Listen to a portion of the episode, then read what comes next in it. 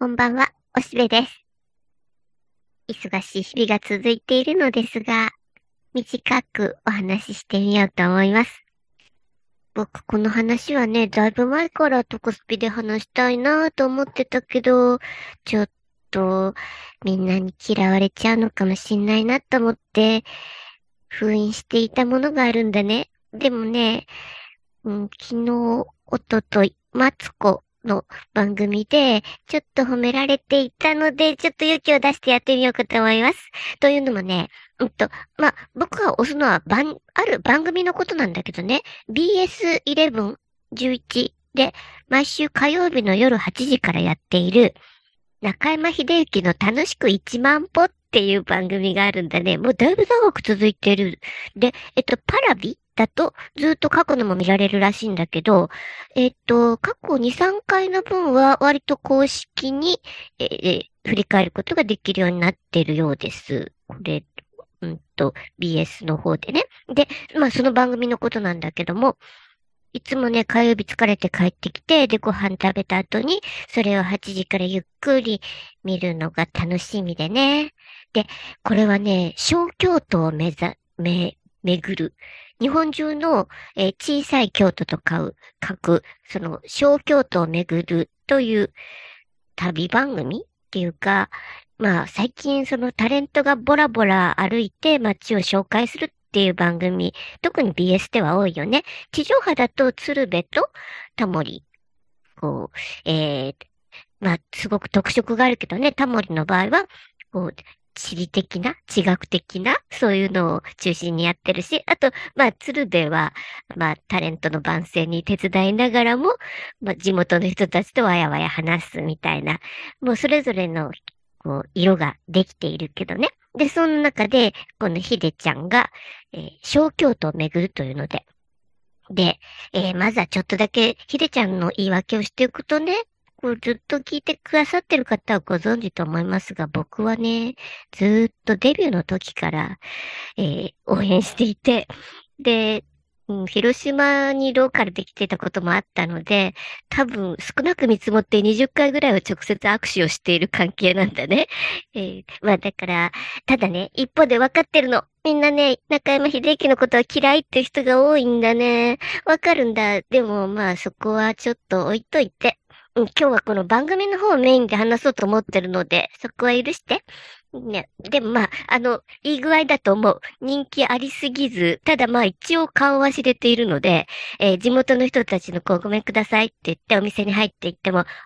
とかは言ってもらえる。ただ、一方で人気がありすぎるわけではないので、こんなに規制しなくても、キャーキャーも言われないし、ちょうどいい塩梅でロケしやすい人材だと思います。で、その、中山秀幸くんがね、小京都回るんだ。もうだいぶ1年以上続いていて、毎週行っててね、偉いなと思ってます。ロケ大変そうなんだけど。で、だいたい1万歩ぐらい歩くんだね。8000歩ぐらいが多いけども。つまりね、歩き旅なわけだ。で、ちっちゃな街をくるりっと回って、それで、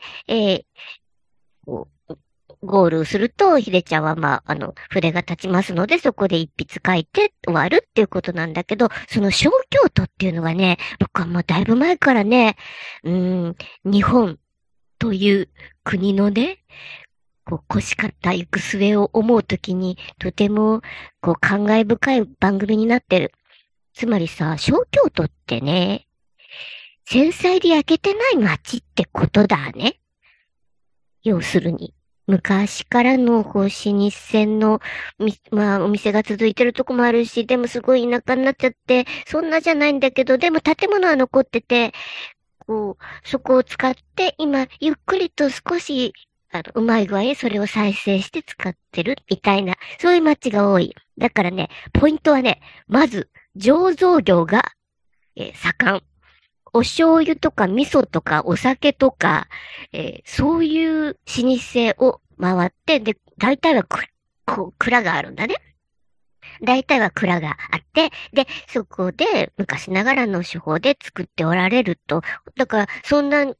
たくさん売れるわけじゃないかもしれないけど、地元の人たちはそれを使って、近所のお店で美味しい手料理を出してらっしゃるという、そういう文化だ。だから蔵が残っている、それから街並みの、こう、作りだね。道とか、それほど整備されていない。もちろん車は走ってんだけども、こう歩いて回れるような旅でね、僕なんかもさ、結局、もう車免許持ってるけども、運転とか全然できないし、だからどこか旅に行った時に歩いて回って、それで楽しめるところっていうのがいいんだね。で、この番組でももちろん飛騨高山みたいにそういう定番のところも行ってるし、あと尾道とかね、人吉とか、ここも小京都なの？みたいなところに行って、で、ゆっくりね、狭い街をくるくるくるくる歩いて、で、だからすごい狭すぎる街の時はね、あ、ここさっき来ましたね、みたいな。とか、また同じ人に会ったらして、あ、どうも先ほどは、とかっていうぐらいに、すごい小規模なところをくるくる歩いて、見て回るっていうのがね、面白い。で、それに、その歩き旅っていうのが、企画だしね。だから、いつもなんか、一応録画して見てるんだけども、いずれ行ってみたいとことかは、ちょっと録画を撮っといたりしています。というので、古い建物と、で、それに多分、その、醸造する時の金とかが残っている蔵っていうかな。そういう醸造文化というものが、戦争によって途絶えることなく、多分人材としては後継ぎさんとかいなかったりとかすごい大変だったと思うんだけども、その場というものは乱れないままに残っていると思うと、一方で壊されたとこもたくさんあるんだなって思って、だから小京都を巡る旅っていうのは戦前からの、それとかなんなら江戸時代からぐらいかな。そういう街を見て回ることができて、いろいろ考えさせられる。で、美味しそうだし。で、まあ、大体は田舎になっちゃってるから、人々もね、こう素朴だね。で、ただ、一方でこう、田舎の嫌さもないっていうか、昔からそれなりに、こう、うまくやってきた街たちが残ってるわけだから、いい感じのお店とかがあったりしてね、美味しそうだったりして、こんなとこ歩いて回れるならいいなって思ってるし、それにね、でもどこ泊まればいいんだろうって思うと、時々あるんだね。ここは蔵とかをリニューアルしてホテルになっていますみたいので、そういうのに目をつけてるちゃんと、こう、星野リゾートのミニバンみたいなとこがあってね。で、そこはちょっとお高いなと思うけども、綺麗にリニューアルしてたりして、こう街の中に雰囲気を壊さないようにビル建て直したりしないで、その古い建物をそのまま使って、